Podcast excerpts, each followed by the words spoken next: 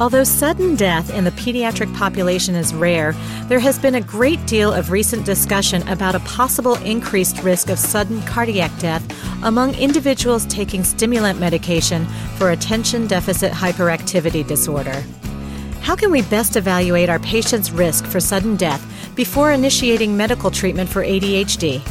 And how often should we monitor their cardiovascular status?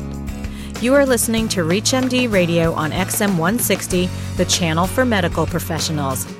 Welcome to a special segment, Focus on Heart Health. I'm your host, Dr. Jennifer Shu, practicing general pediatrician and author. Our guest is Dr. Patrick Frias, pediatric cardiologist and electrophysiologist at Sibley Heart Center in Atlanta, an associate professor of pediatrics at Emory University School of Medicine. Welcome, Dr. Frias. Well, thank you for having me. Now, we know that ADHD is very common and it affects about 5 to 8% of children and adolescents. We also know that stimulant medications have been used for many years. So why is there such a concern recently that they may be linked with sudden cardiac death? Well, as you know, within the past few years, some of the concerns that were raised were centered around the FDA warnings. In Health Canada, there were a few deaths out of several million prescriptions for Adderall XR. So actually that one was pulled off the market in Canada for a while, and the FDA came out with a black box warning recommending not against the use per se, but caution in its use in children with heart disease. Now, some of the kids in the autopsies that were performed post-mortem, and the ones that had died, the analysis around here, had some heart disease, such as bicuspid aortic valve. I think there was a child with ventricular hypertrophy and someone with a family history of ventricular arrhythmias. So, bicuspid aortic valve, I doubt it had anything to do with that being with the medication, but some concern was raised, is there a higher risk in those kids? So should we be taking a closer look for any sort of heart disease before treating those children? So how common is a potentially life-threatening cardiac condition just in the general pediatric population? If you look at sudden death in the young, it's estimated, depending on what report you would look at anywhere from 1 in 50 to 1 in 200,000. Actual other reports, probably per population, incidence of varies anywhere from 8 to 62 children per million in the adolescents and children. And actually, the data would suggest that kids on the stimulants, if they crunch those numbers, maybe works out to more at about 2 incidents per million on the kids on the stimulant medication. So it may be greater in the general population, not necessarily on the ones on the medications. And it's not a very common thing when you take it in the perspective as a public health risk. While it's a terrible tragedy, certainly when it happens in a community, because often these are the very healthy children, and the ones that, right or wrong, are sometimes held at higher esteem because of their athletic prowess perhaps, those are the ones that we focus on. Yet it's very uncommon when you take it into account with things such as maybe teen suicide or depression or motor vehicle accidents or needing to vaccinate children. So there's, when you look at it from an economic standpoint, you have to raise that question as well and wonder where would the money perhaps be better spent. Do children with heart disease in general have a higher risk of ADHD in the first place? They do. There have been some studies performed, and in fact, some out of our institution here, where depending on the lesion, it could be in some of these lesions as high as 40 to 50% incidence of ADHD in the children who've had surgery for the congenital heart disease. And why might that be? Well, these children have been on bypass for maybe at least one time in their life, and that certainly could have some ill effects. Also, these are children that for a time may run lower oxygen saturations, and that may have had an effect in the developmental stages as well. Now, what kind of cardiac side effects might be caused by stimulant therapy in these patients? The things that you would worry about would be potential arrhythmias from increased heart rate related to the medication, and also some of the medications can elevate the blood pressure. So if you have a child who already has hypertension, then you certainly want to use with caution or make sure you're following along as you're using the medicines on those kids. Let's take a step back just for a second and talk about the kind of screening that we do before starting a child with ADHD on stimulants. Specifically with history, what kinds of red flags might we be looking for when it comes to a risk for cardiac death? A couple things. One, we focus very heavily on not just the patient history, but the family history, and feel that those two things are very important in the initial screening of any patient through the primary care provider. Things for the patient history would be palpitations and syncope, either at rest but also with exertion. Now, a number of the syncope in children really is more vagal mediated, but exertional syncope probably sends up a red flag, as does syncope out of the blue while you're just sitting there. Chest pain with exertion, certainly something we would want to hear about. and then things in the family history that we'd worry about and always ask are seizures, sudden cardiac death in the young, anywhere under.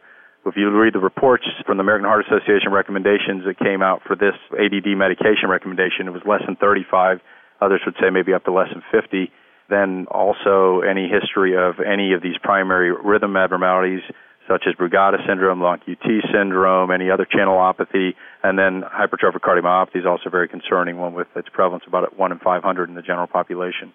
So what we try to focus on is making sure these kids are getting a good family history and getting a good patient history and having the family go dig back. And sometimes it actually, single car accidents is another one that I ask.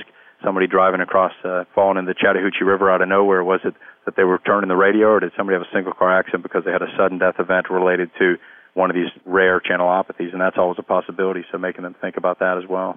Now, what kinds of things would you look for on physical exam before you start a child on stimulants? You want to certainly know what your baseline heart rate and blood pressure are. Make sure your blood pressure is normal. In our age of increasing obesity, we're probably seeing more and more children with hypertension, so we want to keep an eye on that. And then on the cardiac exam, any concerning murmurs, and I always make sure I examine the children in multiple positions to make sure that I don't bring about a murmur due to position changes that might be related to something such as hypertrophic cardiomyopathy. So those would be some of the bigger concerns I would look for. Now, is body mass index or BMI at all in itself a concern? I mean, you were talking a little bit about obesity, but what about a high BMI that might be related to high cholesterol, for example? How would that fit in with all this? I think it would fit in just part of the routine health maintenance, and certainly a concern and something we're seeing more of. And I would take that as the opportunity to then screen the lipids and check on that part of the family history for coronary artery disease. With regard to using the stimulant medications, I don't think it would make as big of a difference as long as they weren't hypertensive and didn't have structural heart disease. I must say, even if you do have structural heart disease, we're faced with that with a lot of the kids that we follow with congenital heart disease, and that doesn't necessarily stop us from using the medications. If you've just joined us, you're listening to a special segment, Focus on Heart Health, from ReachMD Radio on XM160, the channel for medical professionals. I'm your host, Dr. Jennifer Shu. Our guest is Dr. Patrick Frias, pediatric cardiologist and electrophysiologist at Sibley Heart Center in Atlanta. We're discussing cardiovascular monitoring of children and adolescents taking medications for ADHD. Now, what are your thoughts regarding doing an electrocardiogram before starting stimulant medicines on patients? That's an interesting question. That, as you know, is what came out with part of the American Heart Association recommendations in May of 2008, where that it would be reasonable to perform an ECG on all these children. And there are a number of places around the world, Italy and in Europe, other parts of Europe, where that's part of routine screening. There really are no data here that would suggest that there's a lower incidence of sudden death, at least not stateside, with such screening programs. And our concern with that really is the false positive rate. What happens then is you end up leading a bit of a wild goose chase, doing more testing, and the expense of it and the ability of really finding people that are going to be able to read all these EKGs. And is it going to make a difference? So if you look at the numbers and know that there's actually probably a higher incidence of sudden death on the kids that don't take the medicine than do take the medicine, are we really doing any grand favors here by introducing another potential? It in and of itself is not an expensive test, but if you did mass screening on everybody, that could be, when you then couple it with the fact that you may be doing more testing to rule out heart disease and those minor abnormalities that you may have picked up on ECG. But what if it's a clearly abnormal finding, such as Long QT syndrome or Wolff-Parkinson-White, something like that? Would you then recommend not taking stimulant medicine for that patient? Long QT syndrome, I would say that those kids, we really would push hard first for behavioral modification and any other such therapies that might avoid the medication, and really have a discussion with the families of the risk of taking the medication versus the risk of not taking the medication. Is this really a child who, without the medicine or without intervention, will not be able to function in society? Or is it somebody that just, the grades are a little off, but there's a higher risk of sudden death, so I would be leery of giving them in those patients.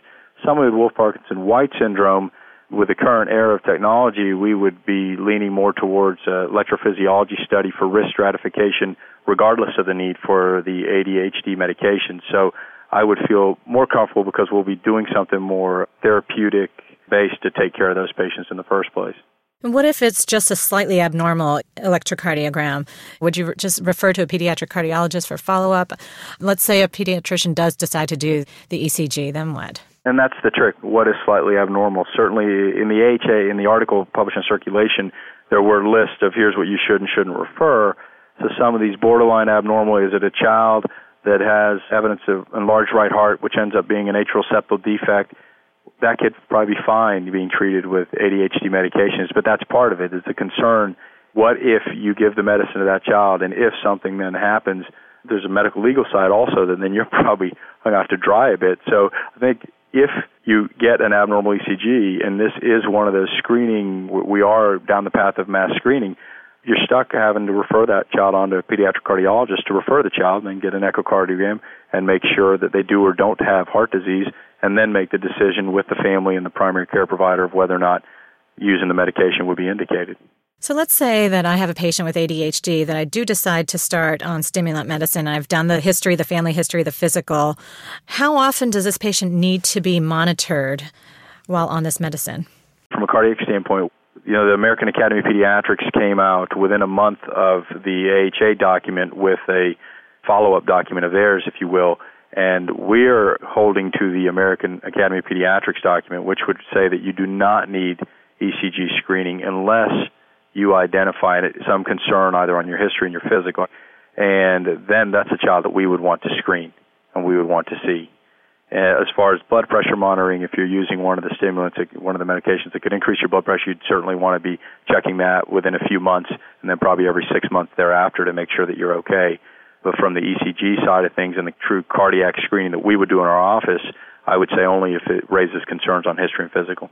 And we've been talking about stimulant medicines in patients with ADHD, but what about atomoxetine, which is also called Strattera, which is a norepinephrine reuptake inhibitor?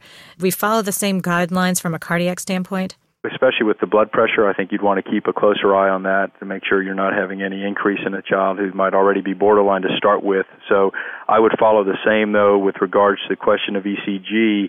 I would again say, if you have any concerns on your history, patient history, family history, or physical exam, then that's a child we would want to see to rule out cardiac disease. Doesn't necessarily mean it would rule out their use of the medication. And if there are no red flags raised on your initial evaluation, then they're really, from what we're using here in Atlanta in our practice, we would not recommend that we see those children. So let's say the screening has been negative, the monitoring hasn't shown any abnormalities in blood pressure or heart rate. Could sudden death still occur without any warning signs or symptoms? It can, and that's one of the great concerns of my job, I think, every day is people are asking us what business we're in. I think a lot of the time we're in the business of reassurance, and we have families that come in. 80% of the children that we see in our office, we never see again. And 30,000 outpatient visits, that's a lot of patients that we're seeing one time and clearing. And that heart sinks every time a child dies for a number of reasons in the community. And one of the things that pops in your mind also is, goodness, I hope I didn't clear that child. But I know that we know that if we could do all the testing out there and perhaps still miss a cause of sudden cardiac death, certainly something such as routine ECG is not going to pick up an anomalous left coronary artery off the right coronary artery. That's what Pete Maravich died from, and even an echocardiogram might miss that. So even with these basic screening, there are certainly ones we'll pick up, and that is worth it. It's not a guarantee that everything will be picked up. In your practice, do you recommend a standardized checklist or something like that physicians can follow to make sure that they're asking the right questions and picking up the children who are at high risk for sudden cardiac death? We do. We've developed a checklist, and it actually goes in line with the AHA recommendations that came out a few years ago on the basic screening. And what we're asking for, what we put on the checklist, are all the family and patient history, any of the red flags, and if the patients check any of those and or they have any concern on their physical, those are the patients that we should screen. So we've tried to get out in the community and get those sheets to the pediatrician so they can actually use them when the patients come in their office as one of their basic intake forms if they would like, so that they would have that when they see them. I'd like to thank our guest, Dr. Patrick Frias. We've been discussing cardiovascular monitoring of children and adolescents taking medications for ADHD. I'm Dr. Jennifer Shu. You've been listening to a special segment, Focus on Heart Health, from ReachMD Radio on XM160, the channel for medical professionals. ReachMD, online, on demand, and on air. Please visit us at ReachMD.com and thank you for listening.